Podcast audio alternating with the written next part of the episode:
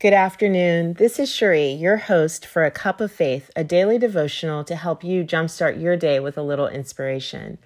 Today, I attended church online, and I feel so blessed that we have the capability to still gather together and fellowship and hear the Word of God, even if it is virtually. The one thing that struck me this morning, though, was the number of prayer requests relating to the coronavirus. There are so many people suffering and dying, and it has become such a sobering reality that is weighing heavily not only in the world, but in our small circles, in our community, our neighborhood, our churches, with our family and friends. The world around us seems to be operating in crisis mode. It is difficult not to be affected emotionally, physically, spiritually, and mentally by this virus that is raging against us. When something of this magnitude comes crashing into every area of our life, we tend to fall into a state of restlessness. And what I mean is not just restlessness in the sense of uneasiness, but the exhaustion and the inability to rest. For many of us, we're not sleeping well, it's hard to focus, our minds are racing, we're filled with anxiety, and if we're honest, our faith may be a little shaky right now. So the question is how do we find rest in a crisis filled world? To answer this question, I believe we have to go straight to the source of peace, our Prince of Peace, Jesus. Friends, we're in a storm, and in a storm, you have to seek shelter. Psalm 46:1 tells us that our God is our refuge and strength, a very present help in trouble. A refuge is a shelter, a place of protection from danger or distress. We're not going to find shelter in this world. We won't find strength or peace in the news reports or the government. The refuge and protection of our peace comes from the Lord, who is a constant and doesn't change with the circumstances or the statistics. Although social distancing is in order, God is never distant to us. He is present, present in our troubles, our anxiety, sickness, and worries. If you are weary, and I know many of us are, our rest starts with relying on God. When we dig into the Lord and trust in His sovereignty, we are more restful physically, spiritually, mentally, and emotionally.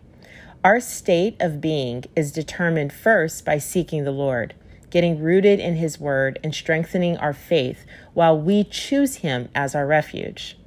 Rest is a choice, and it requires that we use discernment and discretion about what we allow ourselves to put faith in.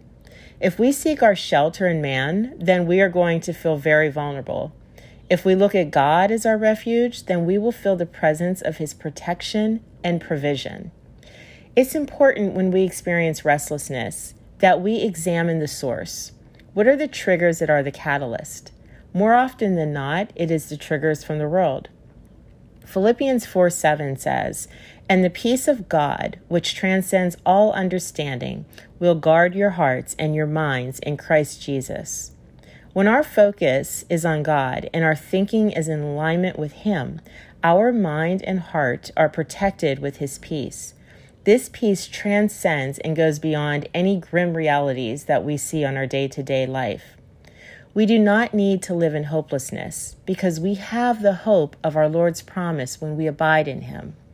As we seek refuge in our homes, I encourage you to seek refuge in your real home, your home in the heart of Christ. This is the shelter that will protect you and the anchor that will keep you steady in these turbulent times. We think of shelter as one of our basic needs in the physical sense, but we should also think of shelter in the spiritual sense. Our spiritual shelter in God is the fortress He puts around our heart and mind, keeping the enemy at bay and giving us the protection that establishes the internal peace we need from the external world. The world is in crisis, but it doesn't mean that you have to live in that mode. The Lord has equipped you for every crisis you're faced with. I am not in any way indicating that you're going to just smile and soldier through this without feeling a range of emotions but keeping in mind that God is sovereign, He is our refuge, and His present is how we will endure this difficult time. We fall into the despair of a crisis when we make it our dwelling place. Deuteronomy 33:27 says, "The eternal God is a dwelling place, and underneath are the everlasting arms. and he drove out the enemy from before you and said, Destroy. When you make God your dwelling place, the enemy that is trying to rob you from your rest in any form will be destroyed. This world is our temporary landing place, but we belong with the everlasting, a place where there will be no pandemics, suffering, or lost, loss, and we can find rest in knowing this. So, what are some practical ways we can redirect our focus from feeling restless to restful? One, protect your emotional and mental rest. Use discernment and discretion. Look at the triggers. What emotionally and mentally drains you? Is it the news reports, social media? What is it that is invading your heart and mind? Once you figure that out, replace it by digging deeper into God, whether it's prayer, reading scripture, or fellowship.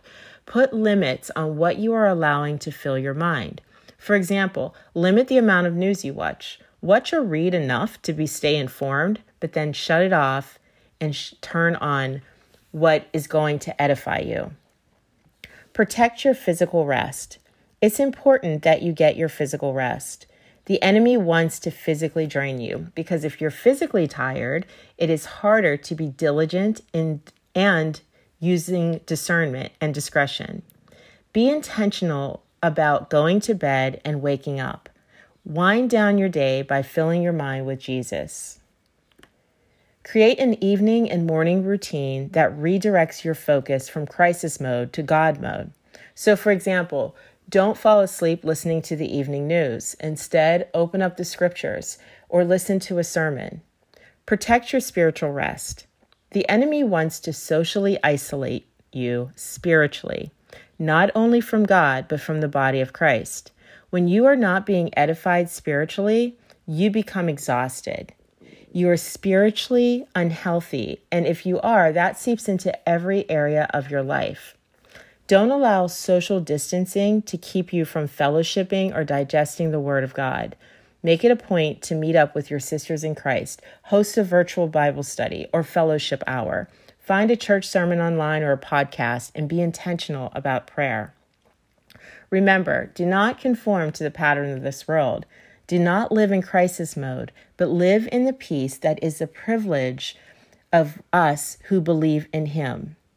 Here are some scriptures for meditation Psalm 511, Psalm 27 5, Proverbs 18:10, Jeremiah 16:19, and Psalm 18:2. I hope you have a wonderful rest of the weekend and you enter the next week filled with the peace of Christ.